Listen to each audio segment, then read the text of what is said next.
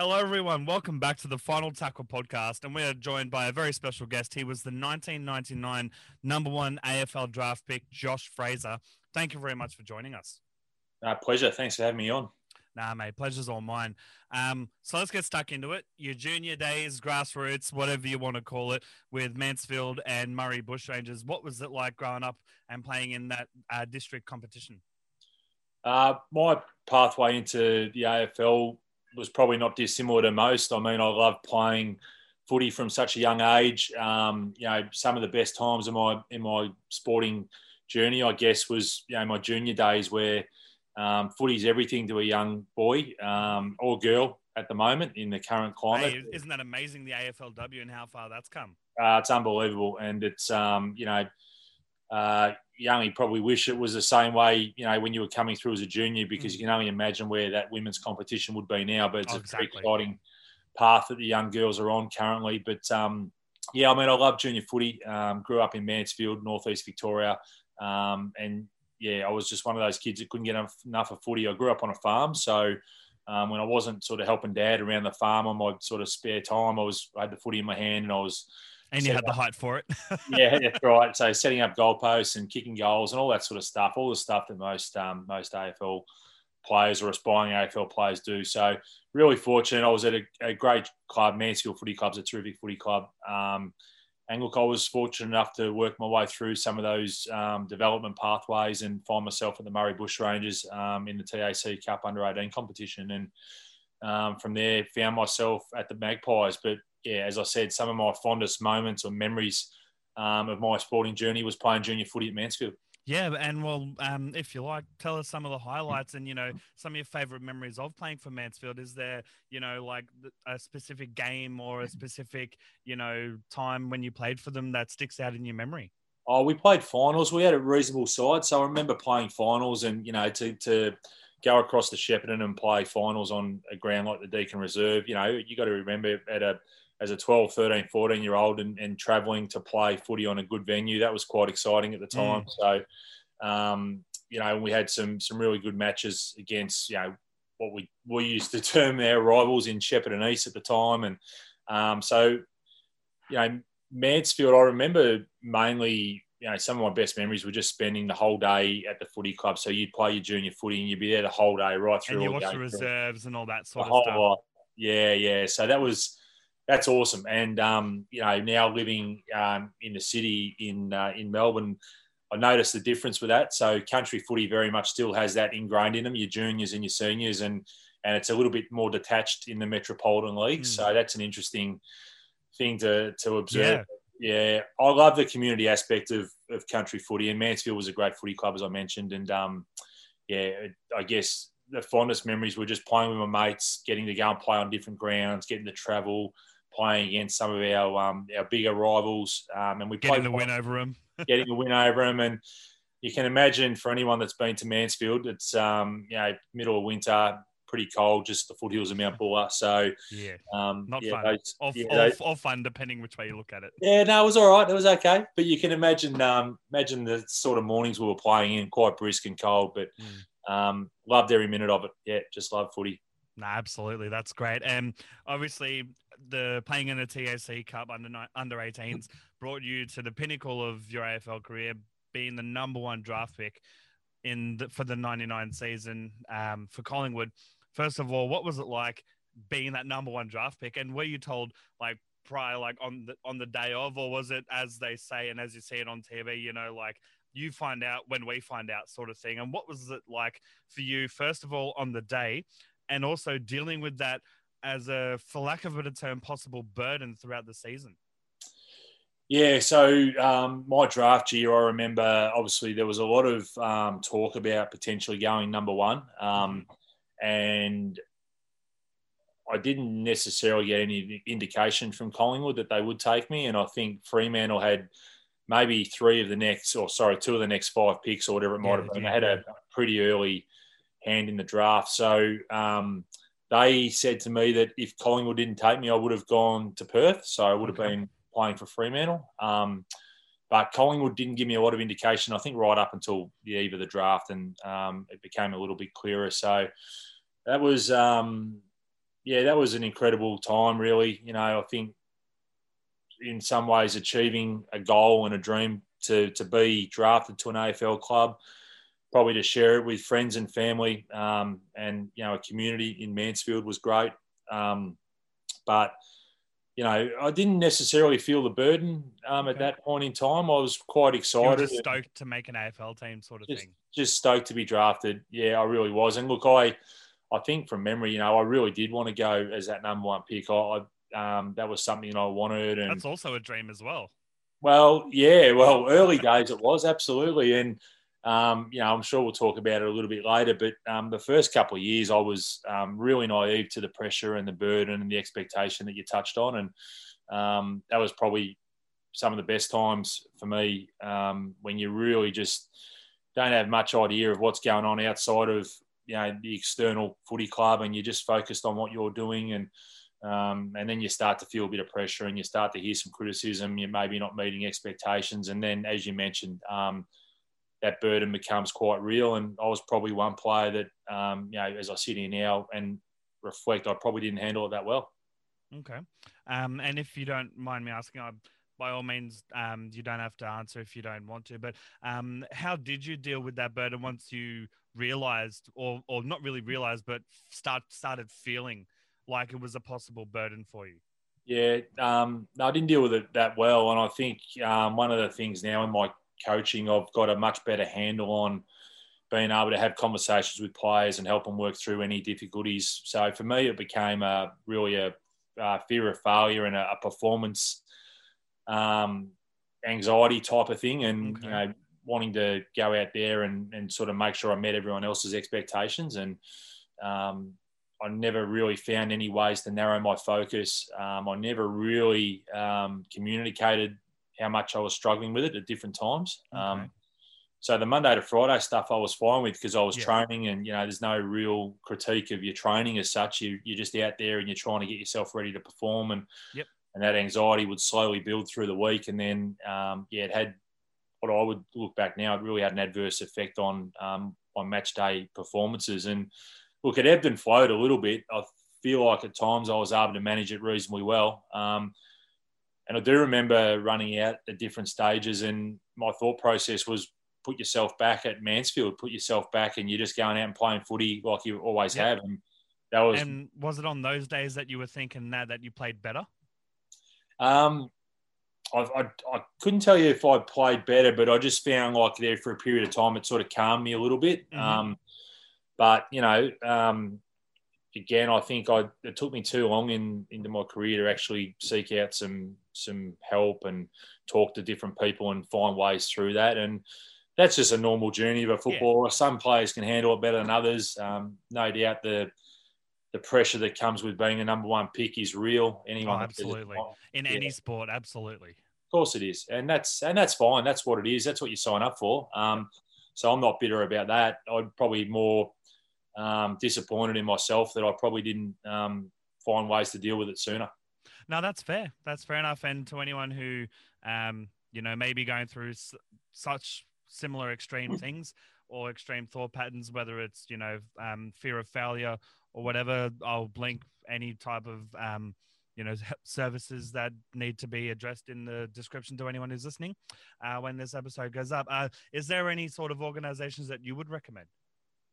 Look, to be honest, the thing that worked for me, and I know, you know, we're much better educated now than what maybe we were 10, 15 years ago. And there are some significant organisations that can really help people deal with those things. And for me, it was more finding my own way a little bit, which wasn't necessarily healthy, but probably just discovering some I'm not sure courage is the right word, but getting myself to a point where I was comfortable to go and speak to someone about how I was feeling. Gotcha. Okay. Footy clubs now are so much better in that space. Just fantastic, you know. So the club's almost proactive towards the player, whereas when I started, it was more the player had to be proactive. And I don't even think mental health was spoken about, to be honest, when I started. No, okay. So it was not a taboo topic, but it just wasn't as in vogue as what it is now. And, I think having that self-awareness, I guess, to reach out and speak to people and find a support network that can help you through those difficult times. It's easier said than done. Oh, absolutely. But that worked for me for a while. No, that's good. So find your why sort of thing, do you reckon? Is that a good summary of that? Yeah, look, we had a sports psychologist at the club, Simon Lloyd, who is now the football manager at Geelong, and he was one person that helped me through 2 or 3 year period there where I was really struggling. And really what it was just sitting down with him and talking through how I was feeling and discovering why I was feeling that way. And he was probably the one that I guess brought it out in me a little bit. And that's the first step to, getting yourself back on track, sort of acknowledging that, you might be struggling in a few areas. Oh, absolutely. Absolutely. Well, enough of that topic, because that's honestly, I think, everything that we could cover for that so far, unless is there more that you would like to talk about with that topic, or you're good to continue? No, not specifically. I don't sit here pretending that what I went through was any different to anyone else. It's, I think it's, you live and learn. And as I said, in the fortunate position I've been in for the last 7 years to coach, I feel like I come from a really strong position where I've got some empathy for the struggles that players go through, and probably dialed in to being more proactive with having those conversations with them to see how they're travelling. Oh, absolutely. You would definitely be a massive help at any club you're at, which brings up the topic of you're currently these days with Carlton and their VFL program. What exactly is your role there? And talk about that. Yeah, so I was with Carlton for the last 5 years, and then when COVID hit, I was one of a number of casualties in the footy industry. So my employment there finished up, along with at that time what was a VFL alignment. So Carlton Reserves aligning with the Northern Bullants. So that alignment finished, my employment finished, but my role was purely around development. So working with, in essence, the whole list around developing their game, and the other part of that role was coaching their VFL team on a weekend. So love the role, really love working with players. For me, I had the best of both worlds. You work with individuals to help improve them individually, and then you get the chance to coach a collective group on a weekend, which, I love the match day stuff as well. So that finished up in March last year. COVID was a shocking time for everyone. Oh, it was. And footy industry wasn't immune. So there's a number of really quality people and coaches that unfortunately lost their positions. So during last year, I was one of probably 4 or 5 people that saw the demise of the Northern Bullants as a result of Carlton ending the alignment. And Northern Bullants is a club that's nearly 140 years of age in the Victorian Footy League. Yep. And it was basically on its knees. And, I was one of a group of people that thought this thing's worth saving, and let's see if it's possible to try and keep it alive. So cut a long story short, after a lot of hard work and really incredible people behind it, we've been able to keep that footy club alive. Oh, wow. That's amazing. In the VFL. And I'm coaching them this year in their return to being a standalone club. Oh, that's awesome. And how are they going so far? We've been going okay. We, as you can imagine, it's our first year back on our own. We've got an incredible young playing list. Footy clubs had to work really hard, not only on field but off field, to find corporate support and membership, and everything you could imagine would go into starting a sporting organisation. We've had to deal with. So absolutely, we had our first win on the weekend. Hey, good on ya. Who was that against? Ironically, it was against Carlton. Wow. So, but look, we feel like we've been building towards it. And as I said, we've got a really young group, but I'm enjoying working with them, and we'll see what happens after this year. But I was really committed to try and help the footy club get themselves off the ground this season. That's absolutely awesome. And again, it's kind of maybe a bit of a full circle that you guys defeated Carlton as your first win. So that's amazing. Going back to a bit of your playing time, in 2000, it was your debut season, played 21 games for Collingwood, and you got the best and fairest for Collingwood, and it was your first year. What was the whole first season like for you? Yeah, so I won I think my first year was the best first year player award. Yeah. Okay, yep. Yeah, so... no, it was incredible. Again, I was really naive to everything as well. So I came in full of confidence, Not cockiness, but I was confident. I wanted to play from the get-go. I guess in hindsight, I probably wish I hadn't have. I wish I had have spent some time potentially developing in the reserves for a little while. But at the same time, you know, I mean, an opportunity presents and you want to grab hold of it. Yep. So I was really thankful for that. Mick Malthouse was the coach of Collingwood, an unbelievable coach, really successful, playing with the likes of Nathan Buckley, Gavin Brown, Scott Burns, Anthony Rocker. I mean, the list goes on. The whole list, like that list was my childhood, was watching them play. Well, we had an incredible side. And when you think about the footy club finished on the bottom of the ladder in 1999 and played in a grand final in 2002. Well, played two grand finals. Yeah. So, that actual side, we don't have the premiership medallion to show for it, but that was a pretty special... Well, it's amazing to just make the grand final, given you were the Spooners of just a few years beforehand.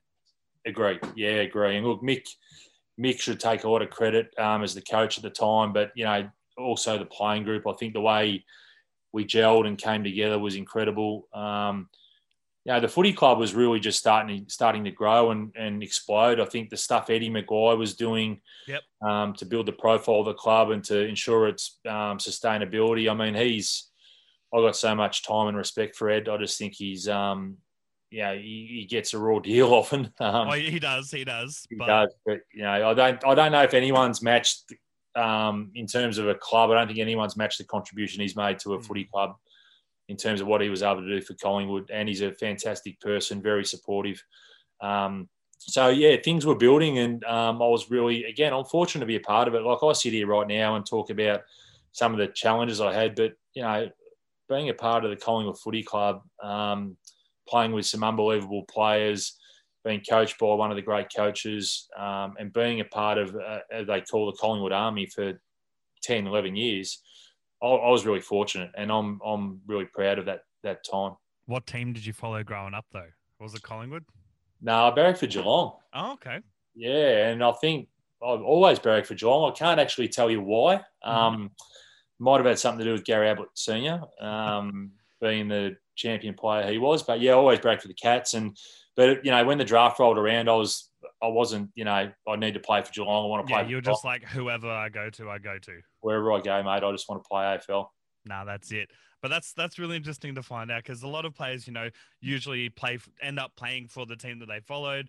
But it's interesting to find out that, you know, you followed a different team. And 2010, unfortunately, was your last season with Collingwood. Unfortunately, didn't play in the grand final. However, I would like to ask about the vibe around the team that year, because we do know in hindsight, it was a grand final winning year for Collingwood. What type of vibe was in the club around that year and for most of the season? Because they say that there's, you know, the winning attitude and, you know, you get on that role of positivity. Was that sort of vibe there with the club that season? Yeah, it was. There was just an invincibility around the group. You know, there was a belief that every week they or we could go out and play our way and we could beat anyone in front of us. And I was part of that for maybe half the season, the first half, and then fell out of favour through injury and a few other factors. But, you know, I remember watching them play when I was out of the team, and I was so envious that I just wanted to be part of it, because they were playing a brand of footy that, you know, was really just setting the standard throughout the competition. So yeah, it was. Yeah, and you felt like each week went past, you know, something more was building and heading towards finals, and you just got the sense that the timing was right, and the group that was out there was gelling. And it's funny, you know, like you look at 2010 and if not for a bounce of the ball, St Kilda probably wins that first game. I absolutely agree. I've always said that. Which is, you know, if there was extra time like there is now, St Kilda would have won it that day, unfortunately. Yeah. Well, I remember that ball going inside 50, and I think Benny Johnson was one side of the footy and Stephen Milne was the other, and it only had to bounce Stephen Milne's way and he was going to kick a goal.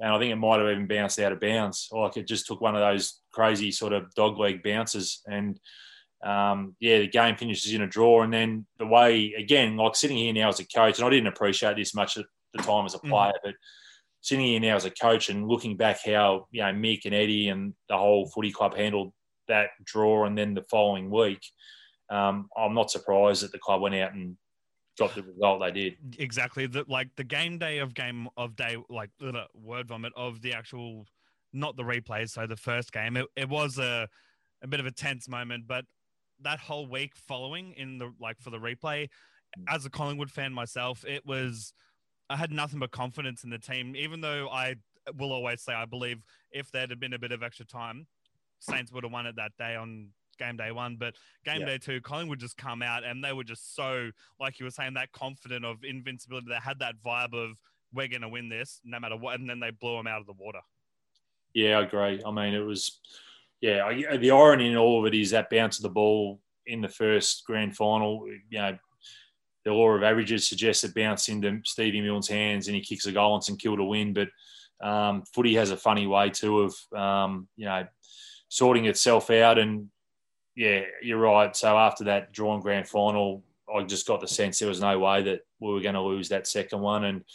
And, yeah, I think the performances indicated that. So, yeah, really incredible time for the club. I remember post-game, I'm not sure exactly where I was driving, but we were heading sort of down Swan Street Way and the sea of people and the black and white scarves and flags. And, you know, it was just incredible to look back on now. And, again, at the time, I probably didn't fully appreciate it, and I was probably still a little bit disappointed that I wasn't part of it in many respects. But looking back at it now, it was just an incredible time for the footy club. Well, that's true, but also a lot of players sometimes aren't, you know, in the team, whether it's due to injury or whatever, when it comes to finals time. But every single player that plays even one game in a grand final season has everything to do with the club during those, you know, grand final seasons, such as Richmond and Collingwood. So you definitely played a massive part of the team, even though it may not have been during finals footy. So first of all, thank you very much for being part of that team that got us to the grand final that year.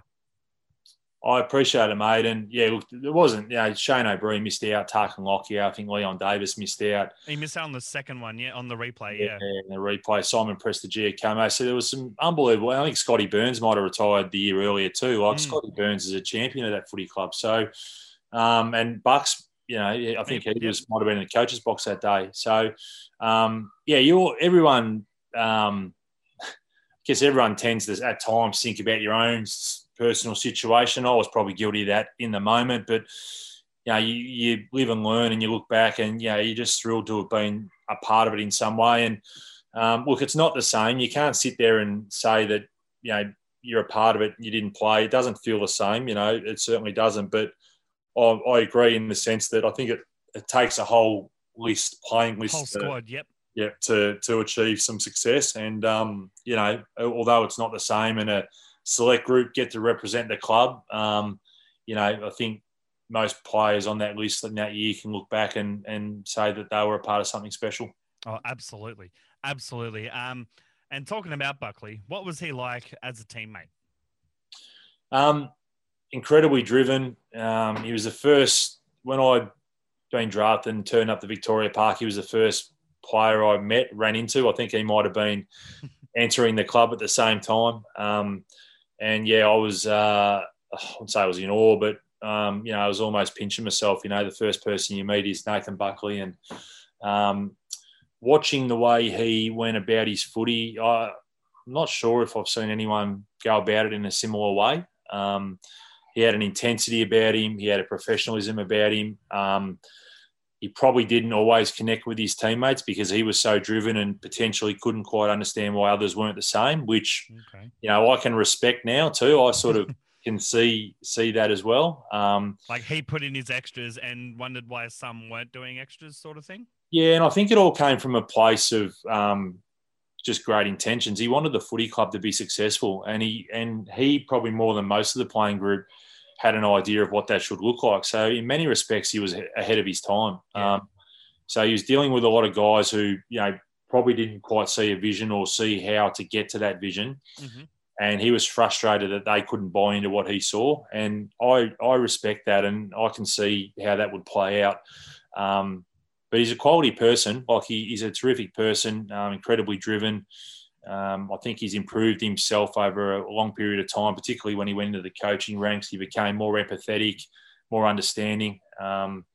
And yeah, I don't have any bad things to say about Bucks. I think he's a champion of the game. He's a champion of Collingwood, and I think the way he handles himself, you know, probably sets a standard and sets a tone for everyone. I think he's incredibly classy in the way he deals with things.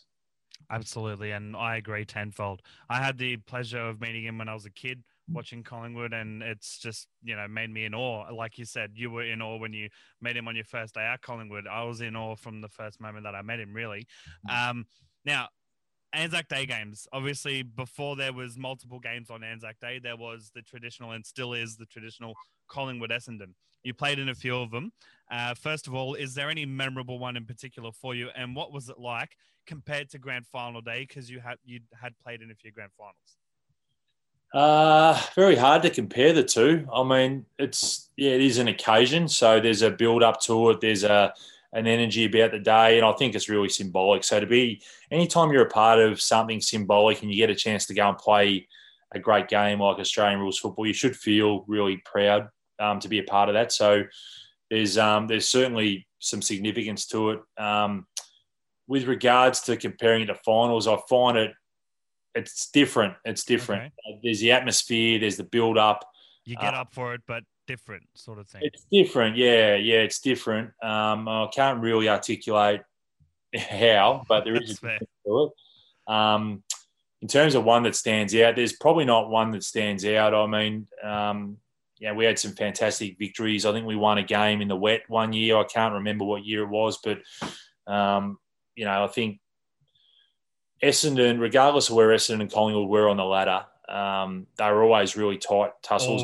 Always, yeah. Yeah, and I think Mick and Sheeds did an unbelievable job of making sure that they built the game up really well. I guess probably one of my memories, not a good one, is I think Paddy Ryder might have won the Anzac Day medal playing against me one year. I think he had 14 tackles. And he was only a young player coming through. He was fantastic on the day, and I think we might have lost that one. So that one stands out for a few of the wrong reasons, but yeah, really fortunate to be a part of those days. That's for sure. Oh, absolutely. I know for myself, I hold Anzac Day for the game day in particular, because Collingwood in massive, massive high regard. I always make sure I'm home or wherever I am, I can watch it. It's such an amazing thing. Now, at the end of 2010, you jetted up to the Gold Coast to play for the Gold Coast Suns. What was it like with the atmosphere of that club in compared to Collingwood, and in general, you know, fresh start sort of thing? What was it like for you?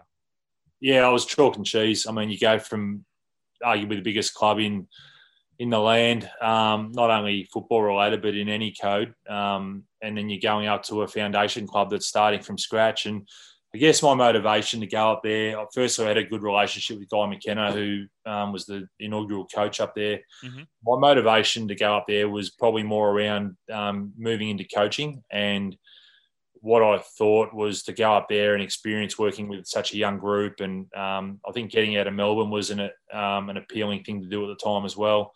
But yeah, I just sort of felt like I needed to get out of Melbourne. Don't have any regrets about it. I guess there's always a party that probably would like to finish a one-club player, but I think, you know, my time at the Pies then had probably come to a close, and, you know, it was such a steep learning curve up on the Gold Coast. But again, you know, you move into another environment, you learn so much about yourself, you learn so much about building a footy club, what that entails, what that takes. And I was fortunate that, you know, Guy McKenna gave me a chance to start, I guess, in many ways, my coaching journey and work with a young group and try and help develop some of those players. Absolutely. And that sounds like it definitely benefited you, not just as a coach, but also, as you said, as a foundation club. You would have seen a bid that would have actually helped benefit you for this year with the Bullants, bringing them back sort of thing. Yeah, that's a fair point. Absolutely. And even when I got to Carlton, I mean, I got there when Brendan Bolton started. So that was, in effect, a complete reset as well, you know. But, the list turnover that happened there over 2 or 3 year period was huge. So, yeah, it did. And it makes you reflect on your own journey and things that you do differently, and the interactions you've had with coaches and how you handle certain situations. And, you know, spending 2 years up there as a player And then another 2 years as a development coach up there was, for me, was a great grounding for my coaching, that's for sure. Oh, absolutely. Now, steering a bit away from your playing, now to some fun sort of questions. Who was the biggest pest at Collingwood and at the Gold Coast, whether it was because they were a prankster or just they wouldn't shut up during training or, you know, sort of thing? Well, at the Pies, obviously the Rat Pack were in full flight. So, and they weren't, I wouldn't consider them pests. They were just, they were full of energy. Like he's larrikins. They were larrikins. Heath Shaw, Benny Johnson, Alan Didak, and Swanee. You know, they're the four that sort of spring to mind, and they just had great energy. They were very good for the group in many respects. I know they probably did a lot of things off field in terms of, you know, going out and all that type of thing that might be a bit more frowned upon these days. But, you know, when they were there, they worked incredibly hard, and they earned that time to go to the pub. Well, they did. And look, most players do, to be honest. Yeah, I think absolutely. They were just on a different level, and they were a group that really helped drive the club towards a premiership in 2010. Yeah, nah, for sure. And what about at Gold Coast? Was there a certain player or players? Oh, no, not that fit into the pest category. But again, you know, like, fortunate enough, I've got a really good relationship with Tom Lynch. Got a good relationship with Stephen May. Charlie Dixon was there at the time. He went to Port Adelaide. Jager O'Meara was there. David Swart was still up there. So, yeah, built really strong relationships with some of those guys. And then, you know, like Campbell Brown's one of my favourite people in footy. He's a larrikin, but he's got great energy. I sort of enjoy his company. So there's a couple there. But, yeah, in terms of, I guess you got to remember they were such a young group as well, so they're probably developed into pests now. Yeah, no, that's fair. That's honestly fair enough. Who was the best sledger? Don't need to mention the sledge that they said if it's not safe, but you know, who was, you know, you'd always be hearing it, a bit of this every game. Best sledger.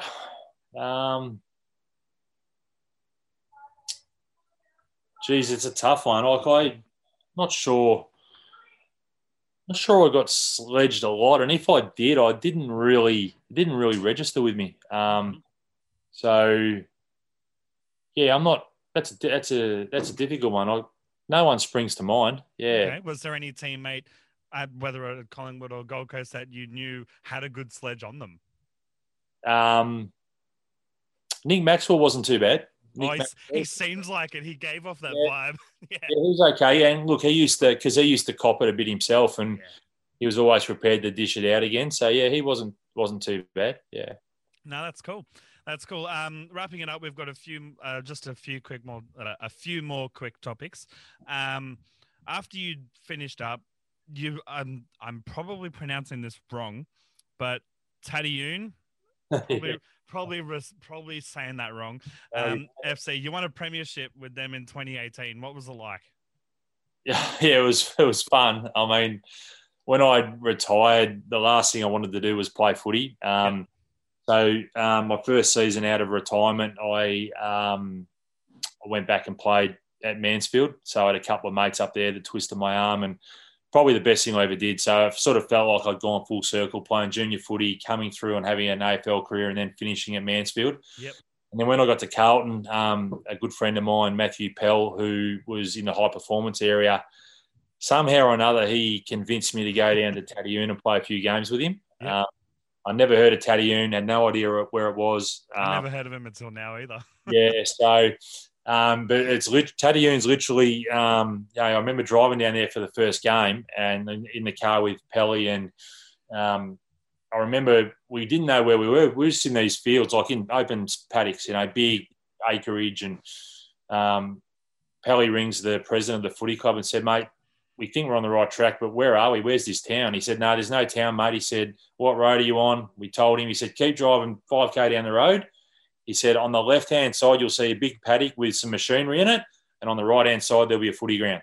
That's a straight-up country team for sure. That was Tatyoon. Wow. I think I played 6 or 8 games there. We won a premiership. Again, like the community side of those types of footy clubs are just unbelievable. So great people. Unfortunately, I'm living in Melbourne, working full-time with Carlton. Couldn't spend the time I would like to have spent there and just got around a few more people and be there a bit more often. But they embraced myself and Matty Pell, and we had a good time. It was good fun. No, that's awesome to hear. Now, two more topics I've got. Who was the toughest opponent to go up against, whether it was for strength or skill or, you know, who would that have been for you? So Dean Cox was a difficult opponent. I remember in my first couple of years too, I was rucking against players like Scott Wine, Paul Salmon, Spider Everett, Matty Primus, Spider Everett, Johnny Barnes. You know, there was a heap of them. Massive crop.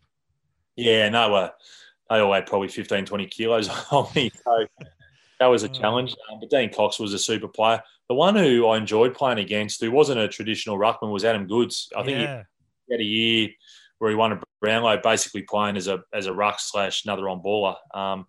And his ability to run and cover the ground, I sort of enjoyed playing on him. Like he challenged you personally as a player, sort of thing. Yeah, he was just different. He was a hard match up. He was athletic. He could jump. He ran, and that's probably the way I like to play a bit too. I wasn't dominant in the hit-outs, but I like to get around the ground a bit. But I just thought that he was a fantastic player, Adam Goodes, and he always, for that year or 18 months he played in the ruck, he was a really challenging matchup. Oh, absolutely. And my last question is, who do you think is the dark horse? Not necessarily the smoky, like the shoe-in for the grand final, but who do you think if we should keep our eye on at the moment to probably make the grand final?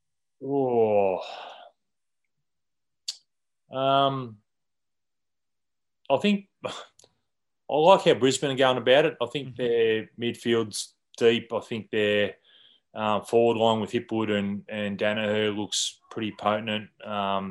Charlie Cameron can kick goals. Mitch Robinson's on fire. Robinson's playing well. So I don't mind the Lions. I still think Port Adelaide have got another gear. I think they're playing great footy at the moment, but I think Kenny Hinkley's a great coach, and I think they've got a pretty good list, and still think they've got some scope. They're probably the two, but right now you'd have to, I don't know. Geelong are an interesting one. I mean, you look at Hawkins and Cameron in that front half. That's a pretty dangerous forward line. So I'm probably sitting on the fence a bit, but there's three teams there that, apart from the obvious ones in the Doggies and Melbourne, there's three teams that I think are going to be pretty dangerous. No, that's fair enough. And last topic I've got is, what is your personal highlight looking back on your career? The grand finals, so 02 and 03, having got the chance to play in them. 2010's a highlight, just being at the club. Disappointed I wasn't a part of it, of course, but, being there is a highlight. Played your part sort of thing. Yeah, and, when you're at a place for 11 years, you are connected to it. And, Collingwood, I feel like, is my footy club, and it's my home. It's where I played most of my footy. So I do feel connected to that.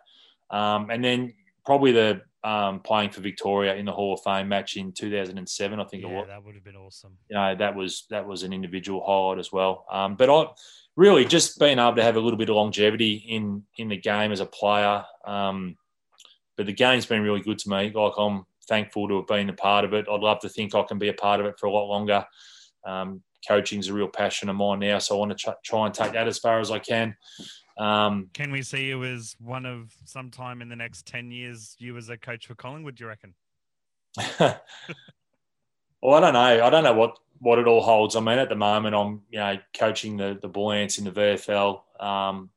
I guess off the back of this year, I'll start to navigate another path, and the next step might be to stay at the Bullants. I'm not sure, but there might be other opportunities that open up. But, I'm sort of pretty driven around the coaching side of things, and I'd like to see where that can go. But the landscape at AFL level with COVID and the soft cap cuts and all the things like that, it makes it a little bit more uncertain than what it once was, but still very passionate about footy and thankful to have some longevity in the game. I want to thank you very much for joining me on the Final Tackle podcast. Is there anything you would, or anyone, or any organisation or business that you would like to plug at the moment for the end of the episode? No, not specifically, no, but I appreciate that opportunity. No, as I said, like, thanks for having me on. I sort of enjoyed talking and reflecting a little bit on my time in footy. And, yeah, look, hopefully, you know, COVID stays away, footy at community level and AFL level can get back to normal. But, no, I appreciate you having me on, mate. And, yeah, hopefully the Pies can rebound pretty quickly and get back up the ladder.